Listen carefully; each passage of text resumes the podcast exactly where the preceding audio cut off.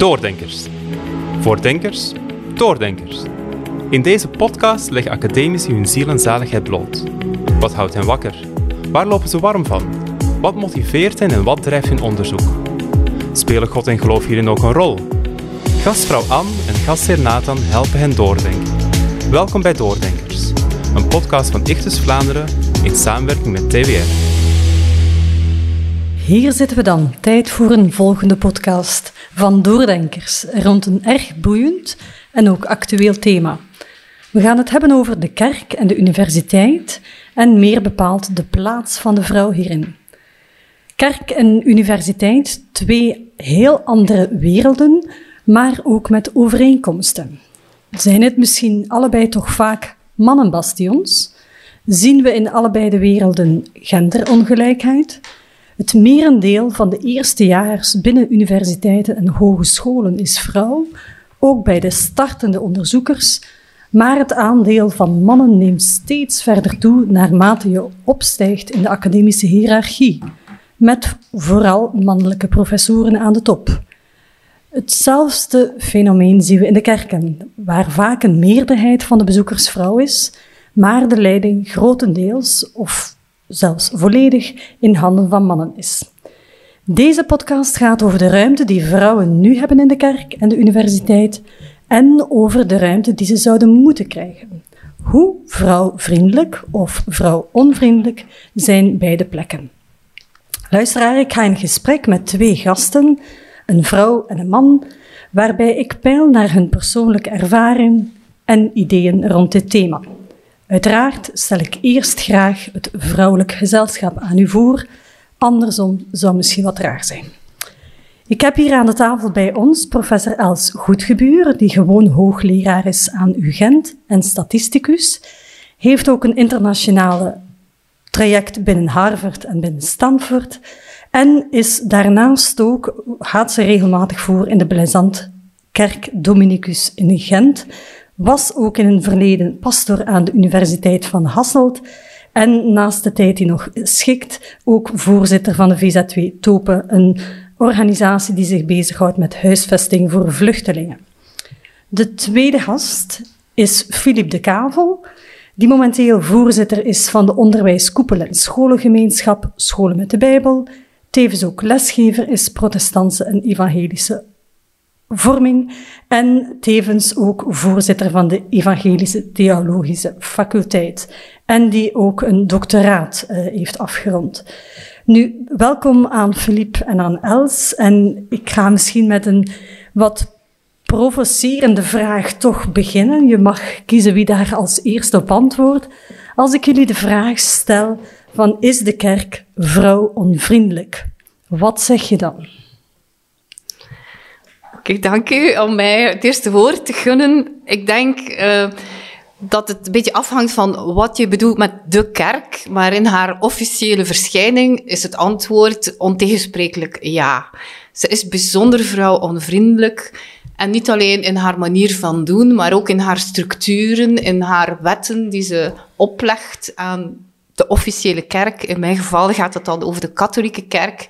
Daar worden de vrouwen echt uit veel plaatsen weggehaald, ontoegankelijk. En als ik vandaag kijk naar het feit dat ik mag voorgaan in Dominicus, wat fantastisch is, met andere toegewijde mannen en vrouwen, gaan we daarvoor in de Eucharistie. Dat zijn een Dominicaans pater, maar evengoed andere vrouwen. En op volledig gelijkwaardige basis.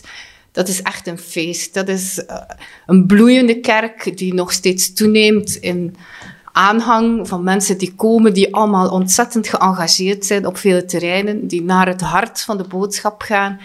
En dus voor mij, als ik als kind, toen ik priester wou worden, ooit had kunnen denken dat dit mij zou toekomen vandaag, nee, dat was niet. Dat was ontoegankelijk, poorten dicht. Maar zie, vandaag, door buiten de lijntjes te kleuren, want zo moet het, uh, slagen wij er wel in om, om, een, om, een, om kerk te zijn op een bijzonder boeiende en aangename manier in, in Gent. Dat is duidelijk. Filip, iets dat jij wilde aanvullen? Ja, mijn uh, traditie is een andere traditie, is een protestants-evangelische traditie. Dus ik, kom er, uh, ik kijk naar de vraag op een iets andere manier, maar tegelijkertijd, mijn antwoord is, de, uh, de kerk is in die mate vrouw onvriendelijk wanneer we schrik zouden hebben om aan de vrouw zelf te vragen of de kerk vrouw onvriendelijk is of niet. Ik denk dat dat voor mij dan als man zijnde heel belangrijk is. De vraag durven stellen. Ik denk als er ruimte komt om die vraag structureel te blijven stellen, denk ik dat de vrouw onvriendelijkheid, tenminste dat daar iets aan gedaan kan worden. Maar we hebben schrik om de vraag te stellen. En dat is vaak het probleem. Daarom dat ik ook blij ben dat Els als eerste kon antwoorden. Want het behoort tot, komt haar toe om eigenlijk daar ook op te antwoorden. Ik heb daar ook een, een mening over uiteraard, maar dit is voor mij wel de essentie. Ja, en wat denkt jouw mening? In die zin, wat denk je dat het antwoord zou zijn? Wel, uh, persoonlijk zou ik eerder zeggen, in wezen is de, in wezen, zeg ik, of in essentie, is de kerk niet uh, vrouwonvriendelijk. Uh, bijbels gesproken, als ik een bijbels beeld mag gebruiken, uh, wordt de kerk als een bruid voorgesteld. Een bruid is een vrouw. En natuurlijk, we moeten opletten dat we geen metaforen door elkaar gaan halen, maar toch, het, het zegt toch iets over het feit dat, hoe kan een kerk vrouw onvriendelijk zijn als ze zelf een vrouw is. Dan scheelt er iets. En inderdaad, er scheelt dan ook iets. Dus in de praktijk moet je dan gaan kijken van uh, hoe komt het dan dat we ze niet naar waarde kunnen schatten. Uh, zowel de kerk als de vrouw in de kerk. Maar in wezen zeg ik ja, evenmin dat de kerk man onvriendelijk zou moeten zijn, zou ze ook evenmin vrouw onvriendelijk moeten zijn. Goed.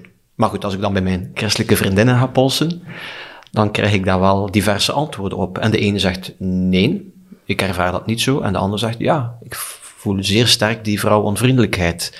Dus als man luister ik daar dan vooral naar en denk ik, oké, goed, ik, ik uh, dat mijn mening is dan dat, ik, dat we het nog te weinig bevraagd hebben. -hmm. We gaan straks zeker op een aantal zaken dieper op in. Nu, een deel van het luisterpubliek zijn studenten. Jullie zijn beiden student geweest, ook christenstudent geweest. Waren dit zaken waar dat jullie in jullie studententijd al mee bezig waren, wakker van lagen, tegenaan liepen? En dan ben ik wel nieuwsgierig, wat waren zo die zaken dan? Goh, ik denk ja, opnieuw. Um, ik heb mijn studententijd aan de KULAK doorgebracht in Kortrijk de eerste jaren. En dat was ook een beetje de tijdsgeest dat uh, de studentenparochie, dat was het hart van het sociaal leven voor heel de instelling eigenlijk. En daar gebeurde o zoveel. Uh, werkgroepen, gehandicaptenzorg, werkgroepen, bejaarden. Je had bussen bejaarden die naar de campus kwamen. Er was heel veel sociale actie en ook wekelijks een eucharistieviering met nababbelen, vorming. Um, binnen die context was er eigenlijk nauwelijks een vuiltje aan de lucht. Een studentenpastor die ook zeer open stond en iedereen zijn ding liet doen. Maar uh, als jonge vrouw had ik echt de hoop gekoesterd, ik wou priester worden. En dat was een deur die dicht was. Dus in die zin was het toch een tweede keuze dat ik daar op de universiteit wiskunde ging studeren. Maar de beleving van het geloof, um, daar was voor ons weinig restrictie. We werden daar enorm gestimuleerd om te denken zo vrij als we konden en naar het hart uh, van de boodschap te gaan. En eigenlijk de jaar daarna in Leuven was dat niet echt minder zo. Maar van daaruit ben ik dan uh, eerste job uh, in Burundi gaan lesgeven, in een klein seminarie in de Broesse. En dat was wel meteen teruggeworpen op de hele conservatieve kerk. Uh, er waren jongens die in het klein seminarie um, studeerden om uiteindelijk priester te worden. En wij gaven daar les. Maar de weinige vrouwen die daar les waren, zij zeiden, wij behandelen jullie niet als minderwaardig, jullie zijn minderwaardig. En dat werd ook zo beleefd en uitgedrukt. En ik heb ene keer, uh, ze hadden mij in het begin de, de taak toebedeeld om de zaterdag de prière mariale, het Maria-gebed, dat was een uur voor heel de school, internaat, Maria-gebed, dat ging mij toekomen om dat wekelijks te leiden. En de eerste keer, ja, heb ik daar toch een vrouw van vlees en bloed neergezet, zoals ik uh, Maria beleefde en kende. En ik heb het nooit meer een tweede keer moeten doen. Die taak was hem dan af terug door mijn collega's opgenomen. Om maar te zeggen uh, dat het helemaal niet zo evident was, nee. En dat er vele deuren toen toch gesloten waren, alhoewel in de praktijk wij fantastische dingen deden en dat mijn hart en ook mijn roeping daar stuk lag. En het is ja, uiteindelijk goed gekomen, denk ik, maar via een omweg. En niet dankzij de kerkelijke structuur. Philippe, was dat voor jou? Ja, ik, ik nu dat ik eraan denk, er zijn wel drie momenten, uh, een beetje anekdotisch in die zin, waar ik aan terugdenk. Uh, toen ik begon aan het Bijbelinstituut België in Heverlee, toen was de tijdsgeest bij ons in ieder geval dat, uh, dat er een sterke theologische uh, input was vanuit de Amerikaanse evangelische context. En dat betekende eigenlijk, en ik begon in 1990, en een paar jaar daarvoor, in 87, kwam de Danvers Statement uit. Die is ook vertaald geworden. Uh, en dat gaf heel duidelijk de krijtlijnen aan van dit is de plaats van de man, dit is de plaats van de vrouw. Dat werd helemaal gekaderd. Uh, tegelijkertijd was het een dubbele boodschap, want we kregen wel les van vrouwen, docenten, vrouwelijke docenten. Ik dacht van, oké, dit is al een heel eigenaardig, hè? what happens in Bible school stays in Bible school, dacht ik dan toen maar. Maar we kregen wel, ja, mixed messages als het ware. Uh, een paar jaar later, mijn schoonmoeder, want mijn vrouw is Brits, en dus uh, haar moeder en vader komen uit een zeer, iets wat conservatieve baptistencontext. Maar hun kerk op een gegeven moment, midden jaren 90 denk ik, opende de discussie over kunnen ook vrouwen leiding nemen in de kerk, oudste worden. En aan het einde van hun denk- en zoekproces hebben ze als kerk besloten, baptistische kerk, ja, de vrouw kan dat. En mijn schoonmoeder werd toen plotseling ook oudste in de kerk. En dat was voor mij ja, een eye-opener. Dat ik dacht van, oh, het, ook daar is het dus mogelijk, die, die combinatie. En natuurlijk het derde element uh, in mijn studies, want ja, ik ben blijven verder studeren. Ik ben nog niet zo lang klaar met mijn uh, studies. Uh, ontdekte ik natuurlijk dat ik uh, als praktisch theoloog eigenlijk voor het eerst de vraag begon te stellen, niet alleen maar wat is de, het normatieve, wat behoor ik te geloven, maar hoe zie ik dat mensen daar zelf in de dagdagelijkse praktijk mee omgaan? met hun man zijn of vrouw zijn of de verantwoordelijkheden die ze opnemen. Dus ik, ben, ik werd een soort van uh, observator. En vanuit die rol was het heel boeiend om dan opnieuw over diezelfde vragen te gaan nadenken. Natuurlijk over een tijdspanne van 30 jaar weliswaar zijn dat zo'n aantal um, highlights. Ik wil misschien daar even op ingaan. Je bent observator en ja. praktisch theoloog. Je hebt natuurlijk ook een lange ervaring als verantwoordelijke oudste in een evangelische kerk. Als je nu de laatste, laten we zeggen, 10, 15 jaar moet schetsen, waar zie jij op het thema van vrouw in kerk, zie jij evoluties? Zie jij ten positieve in de andere richting? Kan je dat even schetsen? Ik zie zeker positieve evoluties. Opnieuw, je stelt de vraag aan een man. Dus uh, de dames die nu aan het luisteren zijn, die moeten het mij maar niet kwalijk nemen als ik natuurlijk uh, vanuit die rol daarop antwoord. Maar ik zie in ieder geval, uh, als je kijkt naar Pinkstergemeenten bijvoorbeeld en een aantal evangelische gemeenten, zie je daar een enorme evolutie waarbij dat de, dat de vraag zich niet meer stelt. Het is bijna een achterhoede gevecht geworden om die vraag te stellen van kan een vrouw of wel, ja dan niet leiding nemen in, in een kerk. 1 op 6 onafhankelijke evangelische kerken is een, heeft, is een vrouw voorganger of onderdeel van het koppel die voorganger is. Bij de protestantse kerk is dat ook 1 op 6. Uh, maar, en ook niet alleen maar uh, voorganger, maar ook in kerkraden, uh, enzovoort enzovoort. Dus die evolutie is daar. Uh, dat is positief. Maar tegelijkertijd proef ik wel dat het niet noodzakelijk betekent dat de man beter begrip heeft voor de strijd die die vrouw dan strijdt als vrouw zijnde in zo'n kerkelijke context waar dat autoriteit en gezag ook wel heel belangrijk is in het uitoefenen van het ambt. Dus uh, ja, dat een heel concreet voorbeeld. Een van mijn dochters die, die ooit naar een preek van een man aan het luisteren was, maar de man die preekte over een vrouw. En achteraf bij de tafel, bij de maaltijd, hebben we daar dan over verder gepraat. En haar grootste frustratie was eigenlijk van, ja, behoort het niet toe aan een vrouw om over een bijbelgedeelte dat gaat over een vrouw, om daar iets over te zeggen. Allee, heeft niks verkeerd gezegd, maar het signaal voor haar was, moet het nu weer een man zijn die iets over een vrouw vertelt.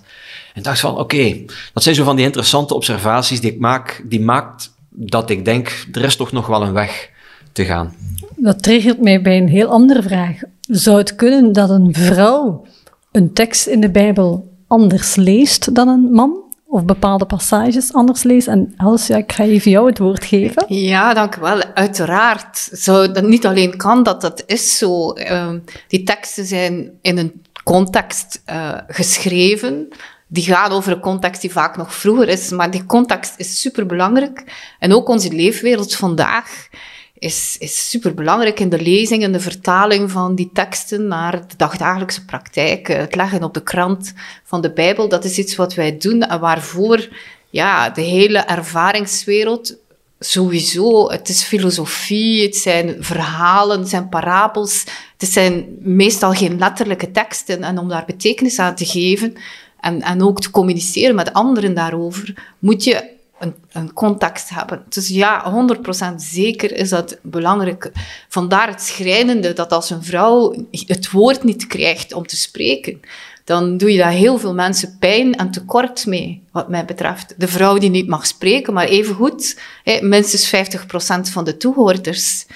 En het is nu, denk ik, schrijnender dan historisch. Het is al heel lang zo, maar de maatschappij is geëvolueerd. In het, in het politieke en het burgerlijke leven zijn veel dingen niet langer denkbaar of zelfs strafrechtelijk niet meer aanvaardbaar. Je, je mag niet discrimineren tussen man en vrouw als je de meeste jobs uh, openstelt voor personeel.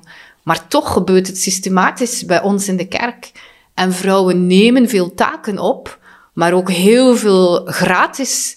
Wij in Dominicus, de consequentie van de keuze die we maken om ons niet onder de strikte richtlijnen te zetten, is dat we zowel voor het gebouw instaan, dat iedereen al het werk gratis doet.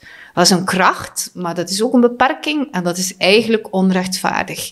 En een onrechtvaardigheid die de kerk meer dan gelijk welke andere instelling vandaag uh, institutioneert, uh, waarmaakt. Dus ik vind het voor heel veel vrouwen die ook minder geluk hebben dan mezelf om in zo'n fantastische groep uh, te kunnen werken, pijnlijk, vernederend en, en helemaal niet op uplifting, zoals eigenlijk de kerk en haar boodschap wil en moet zijn, wat mij betreft. Ja, maar als ik daar even mag op uh, inspelen, ook wij zien diezelfde evolutie als je in de geglobaliseerde wereld en een internetwereld, wat stel ik dan vast? Als je dan spreekt voor mijn traditie, de evangelische traditie dan voornamelijk, dan merk ik wel dat uh, vrouwen die bijzonder goed onderwijs geven, ook daar de gaven voor hebben, een enorm publiek bereiken via YouTube, internet, via boeken. Miljoenen boeken worden op die manier gepubliceerd en vertaald, ook naar het Nederlands trouwens. En dan denk ik van wat een eigenaardig fenomeen dat we aan de ene kant zo sterk uh, de begrenzing uh, vastleggen over de, de plaats, de rol van de vrouw in de kerkelijke context, zeker wat het onderwijzende of het, uh, het gezag betreft. Maar aan de andere kant, iedereen kan ten alle tijden naar fantastische sprekers luisteren. En de mannen doen dat dus ook. En ze lezen ook de boeken. Dan denk ik van, ja, maar daar zit ook een zekere, ja, bijna ja, wat hypocrisie in heel dat fenomeen. Waarbij je aan de ene kant denkt van we sluiten de kerk af en, we en, en dit zijn de spelregels. Maar eigenlijk, als puntje bij paaltje komt, zijn die, gelden die spelregels helemaal niet. Want iedereen heeft vrije toegang tot juist, ja, al die, uh, ook mannen en vrouwen, die dus uh, de Bijbel uitleggen of op andere manieren onderwijs uh, geven. Dat is serieus, maar toch is die wekelijkse traditie van samenkomen, elkaar fysiek zien, verbinden en gemeenschap vormen ontzettend belangrijk. En om daar in het hart van die beleving uh, dat weg te nemen, dat is voor mij niet langer denkbaar. Ik wil misschien even. We hebben duidelijk gehoord dat er problemen zijn, dat er werk aan de winkel is, maar vooraleer dat we toekomstgericht kijken, wil ik eens nagaan wat zit daar aan de grondslag van. Als je hebt al een aantal zaken een stukje aangehaald, hè, uh, dat we blijkbaar toch niet volgen wat uh, in een aantal regelgevingen nu al zijn, maar dat we het als kerk voorlopig nog niet volgen. Maar wat maakt dat we het nog niet doen zoals we het zouden moeten doen binnen onze kerken en het vrouw zijn binnen onze kerken?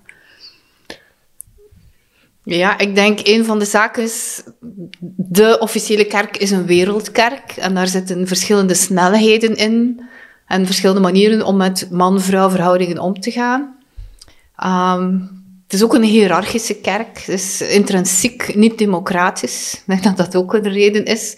En natuurlijk, het is altijd moeilijk als een bepaalde groep de macht heeft en daar ook voordeel van heeft. Ook geld speelt in de kerken een grote rol om, als die het voor het zeggen blijven hebben, om zelf een stuk van hun macht op te geven, dat is uh, moeizaam. Het is ook iets wat corrumperend werkt. Um, Velen zeggen, uh, waren er meer vrouwen in die hele structuur tot op alle niveaus geweest, dan hadden we nooit een pedofilieprobleem gehad zo lang. Er zijn veel uitwassen van een, een hermetische macht die jammer genoeg ja, etteren als dat niet opengebroken wordt. Maar ik denk dat dat, eh, en het, voor degenen die in posities zitten, ook in Vlaanderen, in, de lokale kerken, ja, het is een boeiende job. Het is een, een, een, mooie manier van kunnen omgaan met mensen. Ik begrijp dat men dat niet graag opgeeft, maar tegelijkertijd is het dwaas, want men ziet eh, de kerk leeglopen, men ziet uh, veel gebouwen sluiten, gemeenschappen dichtgaan. En ik denk dat het zeker niet behulpzaam is geweest. Dat men op een aantal van die punten, en het is niet het enige, maar er zijn ook andere vrouwen onvriendelijke maatregelen geweest rond contraceptie, rond noem maar op, uh, abortus. Uh, dat dat altijd vanuit mannelijke standpunten de wet wordt opgelegd. Ook binnen huwelijksmoraal en de huwelijksceremonie en, en de wetten van het huwelijk is het lange tijd heel ongelijk verdeeld geweest. Paulus-teksten werden gebruikt. De, vrouw moet gehoorzaamheid aan de man. En er is toch een hele generatie waar men dat geloofde en ook uitgebuit heeft. En opnieuw. Ja, ik denk dat het uh, ja, een, een, vorm is van uh, oneigenlijk macht, toch? Gebruik, die ook in de maatschappij trouwens lang heeft gespeeld en daar ja, niet zonder slag of stoot is veranderd. En dat is natuurlijk ook een beetje... Hè, zowel de vrouwen, maar ook de hele gelovige gemeenschap, die wordt aangemoedigd om verbindend te zijn, om je echt agressief op een bepaald moment af te zetten tegen een vorm van onrecht of wat dan ook. Dat is een, een grote stap en die niet zo in de manier van werken van gelovigen, uh, zeker van christelijke gelovigen, ingepakken zit. Men probeert het anders te doen en het is moeilijk om iets wat zo historisch lang in het voordeel is geweest van de groep die de macht heeft, op een andere manier te doorbreken dan gewoon zoals wij het nu doen. Wij zoeken ook niet de confrontatie. Wij doen gewoon wat we denken dat moet gebeuren. En nemen het erbij dat we dan niets van de middelen die bijvoorbeeld de bedienaars van de eredienst eigenlijk toekomen, niets daarvan krijgen wij. We moeten dat zelf verdienen. Het is een handicap, maar een die we op dit moment er graag bij nemen. Filip. Ja, ik denk... Uh, ik ervaar het vooral in, binnen mijn eigen uh, kerktraditie als een strijd, een spanning tussen aan de ene kant cultuuromarming en cultuurmijding. En men Moet vindt je even gelijk. uitleggen. Wat blieft? Moet je even uitleggen. Ja, wel, cultuurmijding is, we, we, we, we zijn zeer argwanend tegenover de ontwikkelingen in de cultuur. Als daar bijvoorbeeld in de jaren 60, 70 feministische golven is gekomen, waarbij dat ook evangelicalen op twee manieren hebben gereageerd van yes, meer ruimte voor de vrouw. Uh, en anderen die zeiden nee, uh, we moeten ons daartegen weren. Dan krijg je ja, de twee manieren om te reageren. Cultuurmijding, van we gaan daar niet in meestappen. Maar ook een deel die zegt, ja, eindelijk, we gaan dat omarmen. En, en dat spanningsveld, daar zie ik een stukje de oorzaak van hoe dat wij daarmee omgaan of omgegaan zijn. Waarbij dat soms de onderstroom van cultuurmijding de bovenhand krijgt en zegt, ja, maar hier in de kerk gaan we het dan toch nog doen zoals we het altijd gedaan hebben. Een beetje hetzelfde verhaal wat ik bij, bij Els hoor. Maar, dus maar daar is niet zozeer het sacramentele karakter van de Rooms-Katholieke Kerk, waarbij dat het sacrament kan toegediend worden door een man. Niet zo aan de orde, maar eerder dat idee van, nee, de cultuur die wil eigenlijk binnenbreken in de kerk, daar moeten wij ons tegen wapenen, dus we gaan de puntjes op de i zetten. Dit is wat een man is, of wie een man zou moeten zijn dit is wie een vrouw zou moeten zijn en wat ze zou moeten doen. En dat zijn dan de, de identitaire, zeg maar, markeerpunten als het ware. En evangelicalen hebben eigenlijk altijd, zeg maar, daar naartoe gekeken, naar die identitaire markeerpunten, om zich een plaats te weten vinden in die cultuur die aan het veranderen is. En dus ook in Vlaanderen denk ik dat dat een stuk de oorzaak is van hoe een aantal evangelische kerken en, en, en denominaties omgegaan zijn met een eerder wat cultuuronvriendelijke uh, manier van omgaan met, met uh, de plaats van de vrouw in de kerk.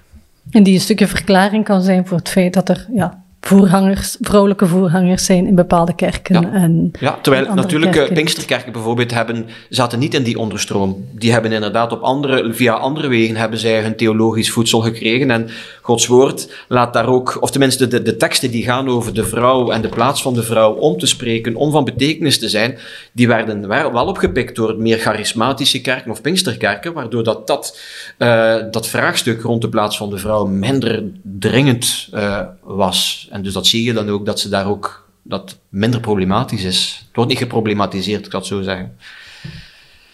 Ik wil misschien even de overstap maken. We hebben het nu vooral gehad over vrouw in de kerk. Het thema was ook een stukje vrouw binnen eh, de academische wereld.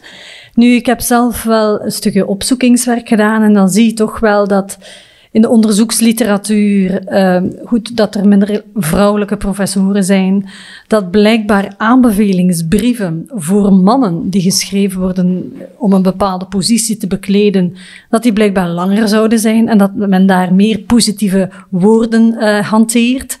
Ook blijkt het, het uitgenodigd worden op congres. eh, blijkbaar zouden zelfs studenten, mannelijke en vrouwelijke studenten, mannelijke professoren als intelligenter beschouwen. Als, dus misschien niet zo goed nieuws voor jou als vrouw, maar ik wil toch even jouw perspectief eh, bevragen. In die zin, je hebt ondertussen ja, 35 jaar binnen de academische wereld achter de rug.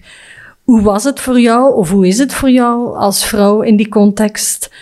Hoe heb je dat doorheen jouw carrière ervaren? Ja, moeilijke vraag. Maar inderdaad, de cijfers die je aanhaalt. Ik weet bijvoorbeeld ook van de studie um, waar men wetenschappelijke artikels heeft laten refereren. En de ene keer stond er de naam van de man boven, de andere keer van de vrouw. Hetzelfde artikel.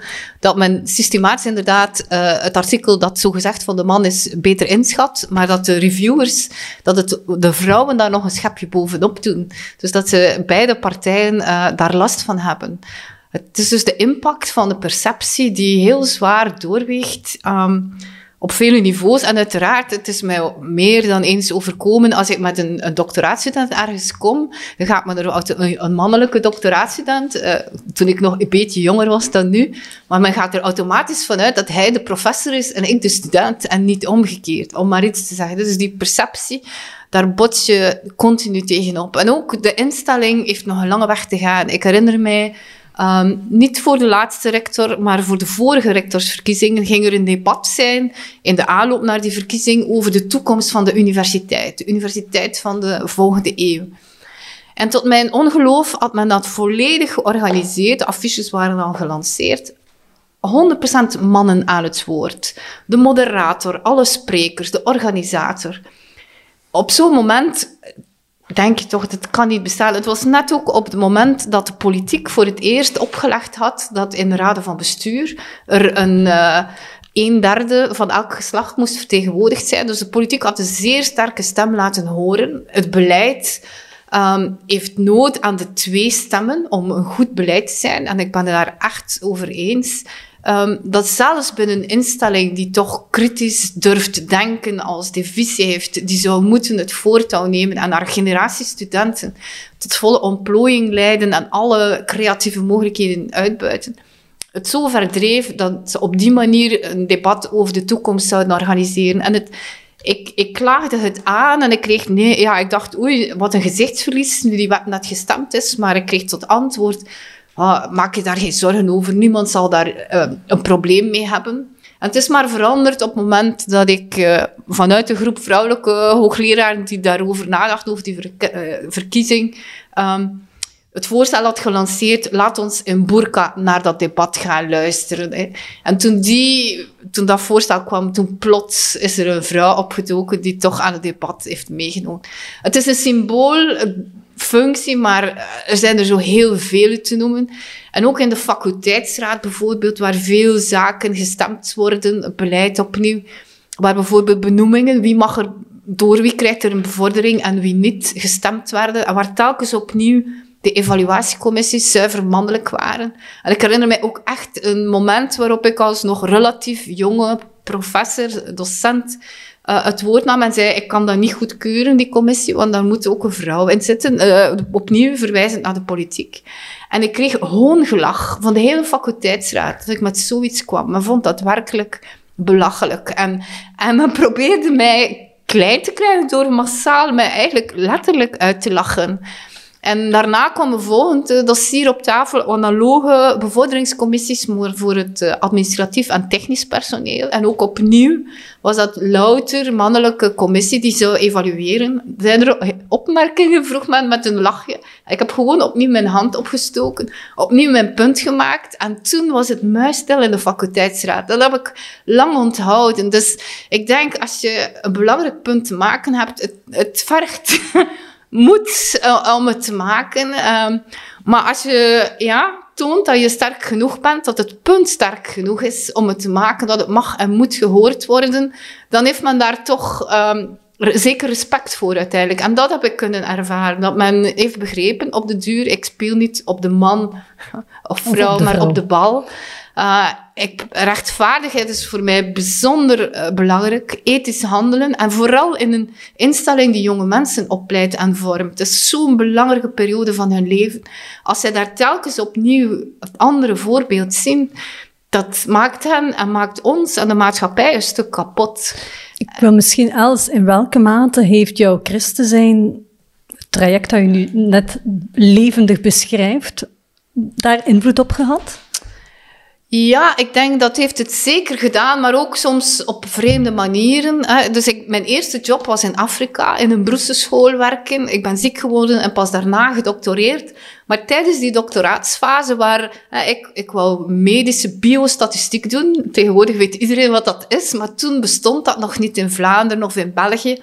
En uh, ik ben uh, tegen iemand gebotst van Harvard, die vooral... Uh, apprecieerde en bewondering had voor het werk dat in Afrika gebeurd was. En zij wou daar ook zoiets doen. En op die manier ben ik in Harvard terechtgekomen. Aanvankelijk eh, de periode van drie maanden. En degene die mij zou begeleiden, heb ik geen ene keer gezien. Die heeft niets. Elke meeting heb ik een uur aan zijn deur gestaan en is hij niet opgedoken. For good reason. Uh, de AIDS-epidemie brak uit en hij moest daar ja, van alles voor doen. Hij had de tijd niet. Maar daar staande ben ik in contact gekomen met een vrouwelijke professor, die uiteindelijk de promotor van mijn doctoraat is geworden. En dat is ook een heel groot geluk geweest. Eén, de sociale houding, die voor mij de ambitie om daar echt excellent te presteren en mij daar helemaal voor te geven, uh, heeft kunnen doen groeien en, en waarmaken. Want had het puur technisch gebleven, dan interesseerde mij het ook niet als wiskundige zelfs, om daar zo mijn levenswerk van te maken. Maar omdat het, het technische het hoogstaande expertise koppelde aan zeer belangrijke sociale thema's. En dat was zeker vanuit mijn christelijke houding belangrijk, uh, ben ik er 100% voor gegaan en ben ik uiteindelijk ook de weg kunnen gaan. Maar het feit dat ik daar in Harvard gewaardeerd werd, ook een job als prof werd aangeboden toen ik pas doctoreerde, die ik niet heb opgenomen, maar het gaf mij een kracht om, om tegen te spreken. Want ik wist, dit is voor mij belangrijk en als jullie mijn paden uh, afsluiten, precies omdat ik zeg wat ik denk dat moet gezegd worden, dan zijn er andere wegen die voor mij op, klaar liggen. En, en dit is voor mij belangrijk genoeg om, om er niet mee getrouwd te zijn met deze academische wereld. En ik denk dat dat eigenlijk uiteindelijk de kracht is die ik had. Maar ik besef ten volle dat lang niet elke collega de vrijheid heeft om, als het hier niet lukt, naar een ander land te gaan, eventueel um, voorbeelden en rolmodellen heeft gehad die durfden spreken, die ook in dat geval als vrouwelijke prof in Harvard, die mijn promotor was. Ja, ik, ik was niet van het idee dat vrouwen maar kleintjes moesten blijven. Ik wist dat het anders kon en mocht en moest eigenlijk. Dus die ervaring, maar die is heel erg beïnvloed geweest op een ja, bijzondere manier door zowel mijn geloof als mijn uh, sociaal engagement, zeg. Het komt eigenlijk een beetje naadloos op het uh, volgende thema. Uh, je zegt, of je noemt daar de rolmodellen. En ik wil nu met jullie wel verder van gedachten wisselen over wat moeten wij als christelijke academici, als christelijke leiders, die jullie beiden zijn, wat moeten we doen om dit verhaal, die al een stukje ten positieve al een stukje geëvalueerd is, maar om dat verder te continueren, te versterken, Um, ja, waar, zijn, waar zitten volgens jullie domeinen waar wij als christelijke student, als christelijk leider, als christelijke academici moeten voor gaan en moeten voor strijden? Um, ik denk dat uh, het hele debat wat betreft uh, de vrouwvriendelijkheid of vrouwonvriendelijkheid uh, een beetje loskoppelen van soms het, het symbooldossier, een beetje een moderne term, ge geworden is. Uh, daarmee doe ik natuurlijk de vrouw helemaal onrecht aan, want de vrouw is meer dan alleen het symbool, maar het debat verwoordt tot een symbooldossier, want zoals ik daarnet al zei, van dit houden we vast, dit laten we niet los. En ik denk voor toekomst, voor studenten nu, maar ook voor leiders, denk ik van, de realiteit is al lang uh, anders. Eén ehm, ding waar ik gewoon kort naar wil verwijzen. Het heeft de vrouwen binnen mijn traditie niet tegengehouden om in vele andere posities van leiding geven en onderwijs een plek in te nemen. Wat eigenlijk contradictorisch is aan het signaal dat ze vrouw kregen om stil te zijn, te zwijgen in plaats van te spreken. Denk aan uh, directies van scholen met de Bijbel. Denk aan docenten, hoofddocenten uh, op universiteiten. Denk aan uh, inspecteur, een van de drie inspecteurs voor protestantse evangelische godsdienst is een vrouw. Als je kijkt naar die parakerkelijke context, dan zie je dat vrouwen eigenlijk enorm ja, de plek ingenomen hebben die ze vaak niet in de kerk konden innemen. En ik zou zeggen van, laat dit niet, natuurlijk gebruik dit niet om te zeggen van, oké, dan is het afgehandeld. Maar ik zou eerder denken van, hé, hey, er, er is zoveel mogelijkheden om ook binnen de kerk de vrouw die plek te geven die ze eigenlijk al lang opneemt in uh, andere contexten. Ja, want ik ben ook opnieuw even gezocht. De federale synode van protestantse en evangelische kerken was ik wel eens nieuwsgierig van, goed, wie zit daar in uitvoerende raden?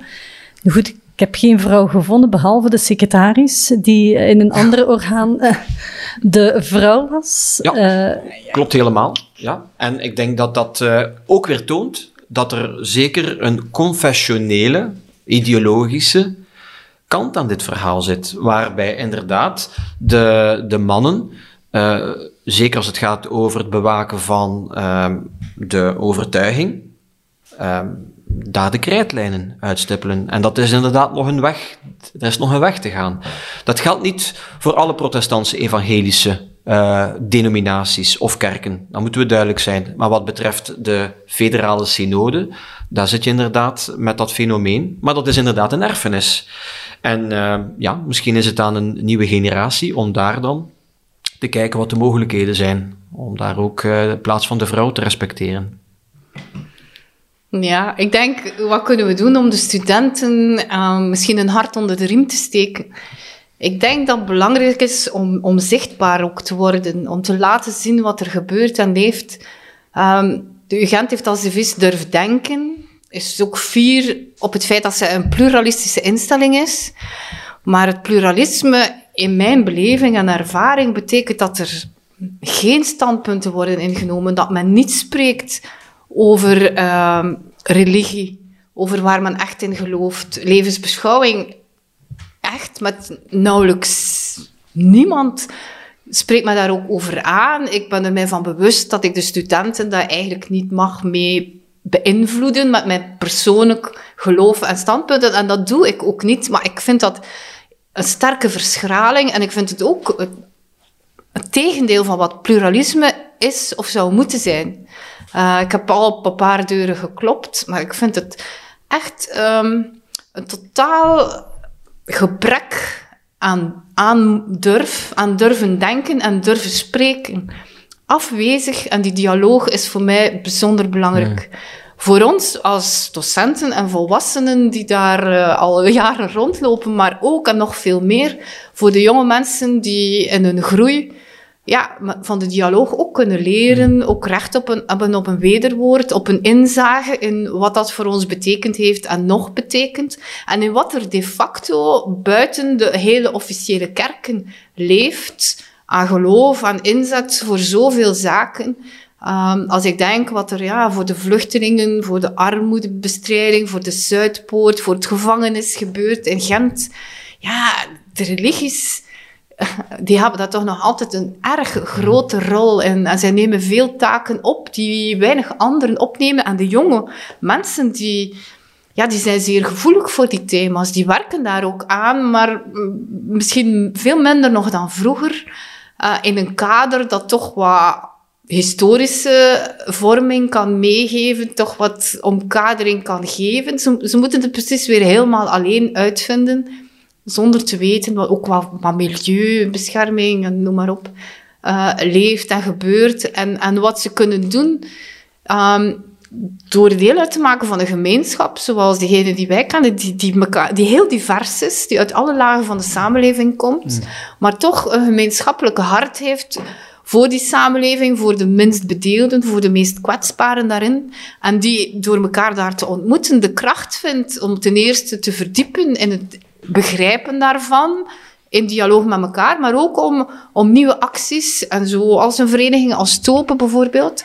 We zouden die nooit hebben kunnen opstarten zonder die... Het is een pluralistisch ding, maar door te kunnen steunen op, op uh, ja, zowel in woorden als in denken, als in daden, als in financiële middelen, hmm. uh, de steun van die gemeenschap die, die, die dat belangrijk vindt. En als het moeilijk gaat voor ons, want dat is, het is ook geen evidente materie, geen evidente actie, dan weten wij, ja, kom, ga ervoor, men helpt ons als het nodig is. Dat, dat maakt een wereld van verschil.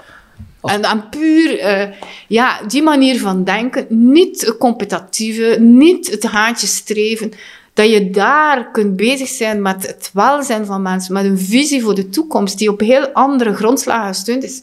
Voor mij is dat dag en nacht verschil. Dat maakt het leven tot een feest, terwijl die andere context, dat vind ik, ja, vernederend. Uh, helemaal niet motiverend om te werken, om te denken, om creatief te zijn. Dus voor mij is dat een lifesaver. En ik denk dat dat waarschijnlijk voor veel jonge mensen, om zo'n groep rond zich te hebben, het evengoed ook zou kunnen zijn. En dan dat ontnemen is eigenlijk fout. en ik denk dan, en dan komen we een beetje terug bij, misschien bij de beginvraag, hè, in, in, in, zekere zin heeft de kerk alles in huis om vrouwvriendelijk te zijn. Want die, die vrouwwaardigheid, waarvan spraken ook in de Bijbel, die, uh, daar kan zij alle kanten mee uit de kerk. En dat, en dat doet ze ook. Uh, en ik denk als het dan gaat over uh, waar, kan, uh, waar kunnen mannen en vrouwen zich inzetten? Ik denk nu direct heel concreet ook aan een voorbeeld. In, in het Antwerpse heb je dan de werking van Geroet met Koffieklap, die eigenlijk werken onder uh, vrouwen die uh, in de prostitutie zitten en daaruit willen geraken, die in een vrouw, mensonwaardig, vrouwonwaardig bestaan leven. En dan heb je daar enorm veel jonge mensen, en ook iets minder jonge mensen, die vanuit hun expertise, of het nu wetgevend of pastoraal, of therapeutisch of wat dan ook, eigenlijk uh, alles in huis hebben vanuit een kerkelijke context om te zeggen, hier kan ik met mijn kennis, met mijn competentie ook een stukje waardigheid teruggeven uh, aan de vrouw. En dus daarom dat het soms zo contradictorisch is dat de kerkvrouw onvriendelijk is, terwijl dat ze juist alles in huis heeft om vrouwvriendelijk te zijn. En niet alleen voor zichzelf intern, maar vooral naar buiten toe. En dat is dan inderdaad iets waar dat jonge mensen uh, dat, dat moeten horen. Dat er daar een plek is voor hun om daaraan mee te werken. Ja. Ook in de kerken. Met de kerken, ja. ja. En natuurlijk, ja, dat betekent eigenlijk dat je die mensen moet betrekken in de dialoog. En dan sluit ik me 100% bij wat uh, Els zegt natuurlijk. Hè. Dus, en dan zeker als het gaat over de plaats van de vrouw. Niet over de vrouwen spreken alsjeblieft, maar met de vrouwen spreken. Want of het nu over de Rooms-Katholieke Kerk of over de protestantse evangelische traditie gaat, het zijn vaak inderdaad de mannen die daar dan op de sofa zitten en de, de krijtlijnen uittekenen. Maar laten we met elkaar daarover spreken. Uh, dat ligt voor de hand, zou ik bijna zeggen. Ik, uh, maar misschien ook nog zeggen, eh, op dit moment, wij hebben niet langer, of misschien was dat vroeger zo, de ambitie om hey, een katholieke school, een katholieke dit, een katholieke dat te starten. Zowat elk, elk van die activiteiten is in pluralistische geest. gaat met al wie mee wil werken is, is welkom. Het is geen katholiek of Dominicus event, maar het feit dat we die groep hebben die achter ons staat, maakt voor ons een luxe manier om daarin te stappen. Ja. Ik kom dan eigenlijk al mijn laatste vraag een deels al beantwoorden. Wat ik meegeef al als, of toch hoor in het verhaal, de tip voor de studenten van durf denken uiteraard, maar ook durf spreken, ook over religie. Uh, moet het ook kunnen. Anderzijds ook het sociaal engagement, niet alleen, maar juist het sterk, sterk samen dat sociaal engagement ook vorm gaan geven, dat we denk ik als kerk bij uitstek in het verleden daar vaak voortrekkers in geweest zijn en hopelijk ook blijven doen. Zijn er nog voor uh, leiders, kerkelijke leiders, dingen waar dan jullie zeggen van kijk, dat willen we ook nog aan hen kwijt. Ja, ik denk voor ons eh, is exegese, om eens een eh, theologisch woord te gebruiken, heel belangrijk. Het begrijpen van de Bijbel. Wat staat er en wat betekent het? Dus dat zal voor een evangelische, protestantse gelovige altijd de kernvraag zijn. We willen begrijpen wat er staat, zodat we het vandaag kunnen toepassen in deze cultuur. Het probleem is nu dat de exegese, daar is, is nog nooit geen overeenstemming gekomen over bepaalde teksten. En zeker niet als het gaat over teksten die gaan over de plaats van de vrouw. Zelfs binnen de evangelische kerk zijn er uitersten daarvan van, die van mening verschillen. Dus mijn oproep zou zijn, uh, exegese gaat niet de oplossing bieden. Dus uh, probeer niet alles, zeg maar, uh, daaraan te, te koppelen. Uh, ga op zoek naar andere wegen met elkaar om, om ja, om vooruit te gaan. Uh, luister naar elkaar, probeer elkaars bekommernis te begrijpen. Aan beide uitersten, aan beide kanten van het spectrum. En het zullen jammer genoeg niet de uitersten zijn die met een oplossing zullen komen. Dus ook een oproep eigenlijk aan de gematigden. Klinkt misschien een beetje een, een vies woord, gematigd zijn. Maar ik hou van een zekere gematigdheid in, een, in het gesprek, in het debat. Luister naar elkaar. Uh, waarom is dit thema voor jou zo belangrijk? Welke emoties komen daarboven drijven? En dat geldt dan ook voor de andere luisteraar. En dan zoeken, oké, okay, hoe kunnen we hier samen nu verder? En ik denk, als we dat kunnen doen in de komende vijf à tien jaar, dan hopelijk gaat dit gesprek heel anders verlopen weer, uh, als we het nog een keer herhalen over tien jaar. Zeker wat de kerken betreft, uh, denk ik. Dus de weg van de dialoog, Zeker. hoor ik heer Els. Ja, uh, opnieuw, de kerk, is dat dan de leiding of is dat de, de, de basisbeweging? Ik denk de kerkelijke leiders, zeker binnen de katholieke kerk, zij maken zich een stuk irrelevant door deuren te sluiten voor vrouwen. We gaan het dan buiten hun vizier doen, of ze zien ons wel en uh, we krijgen ook boodschappen over de vloer soms. Men weet ons wel wonen en men waardeert eigenlijk wel, maar men doet het niet altijd openlijk zeggen, begrijp ik. Maar het is een gebrek aan respect om dat niet te doen. En ik denk de boodschap van delen om te vermenigvuldigen, dat is echt een hele belangrijke, ook voor hen. Ik denk het in de, in eerste plaats dat de hiërarchische kerk in Vlaanderen zou kunnen doen wat ze eigenlijk wil doen, is dat de enige weg om, om authentiek ook over te komen. Uh, als ze allerlei uh, mensenrechten bepleit, dan moet ze die ook in eigen huis waarmaken of ze verliest haar credibiliteit. Het tweede is een hedendaagse taal leren hanteren, want daar is ook nog veel dat misloopt. Die vertaalslag naar, naar waar we vandaag mee bezig zijn en de taal die we vandaag gebruiken, is ook nog super belangrijk. En ik denk, ja, de boodschap aan de anderen, ik, ik droom ervan dat het 50-50 wordt. Op academisch niveau, op kerkelijk niveau. Van niet alleen aan de basis, maar ook aan de hoge, in de hogere regionen. En dat de criteria, de zaken waar naar men streeft, waar men zich voor inzet, die zullen daardoor mee gevormd worden en een heel andere kleur krijgen. De prioriteiten zullen anders worden op een manier waar, waar veel meer mensen zich uh, te volle tot mens zien ontplooien en, en, en, tot hun recht kunnen komen. Dus dat is voor mij wel uh, de droom en de ambitie om daar ook aan mee te werken. Philippe, ik geef jou niet meer het woord. We zijn het woord aan een vrouw gegeven in het begin en we gaan dat ook doen op het einde. Dus ik wil je in ieder geval heel erg danken voor het fijne, boeiende, leerrijke gesprek, ook voor mijzelf. En voor een volgende podcast hoop ik jullie opnieuw allemaal te ontmoeten en heel hartelijk dank voor het luisteren.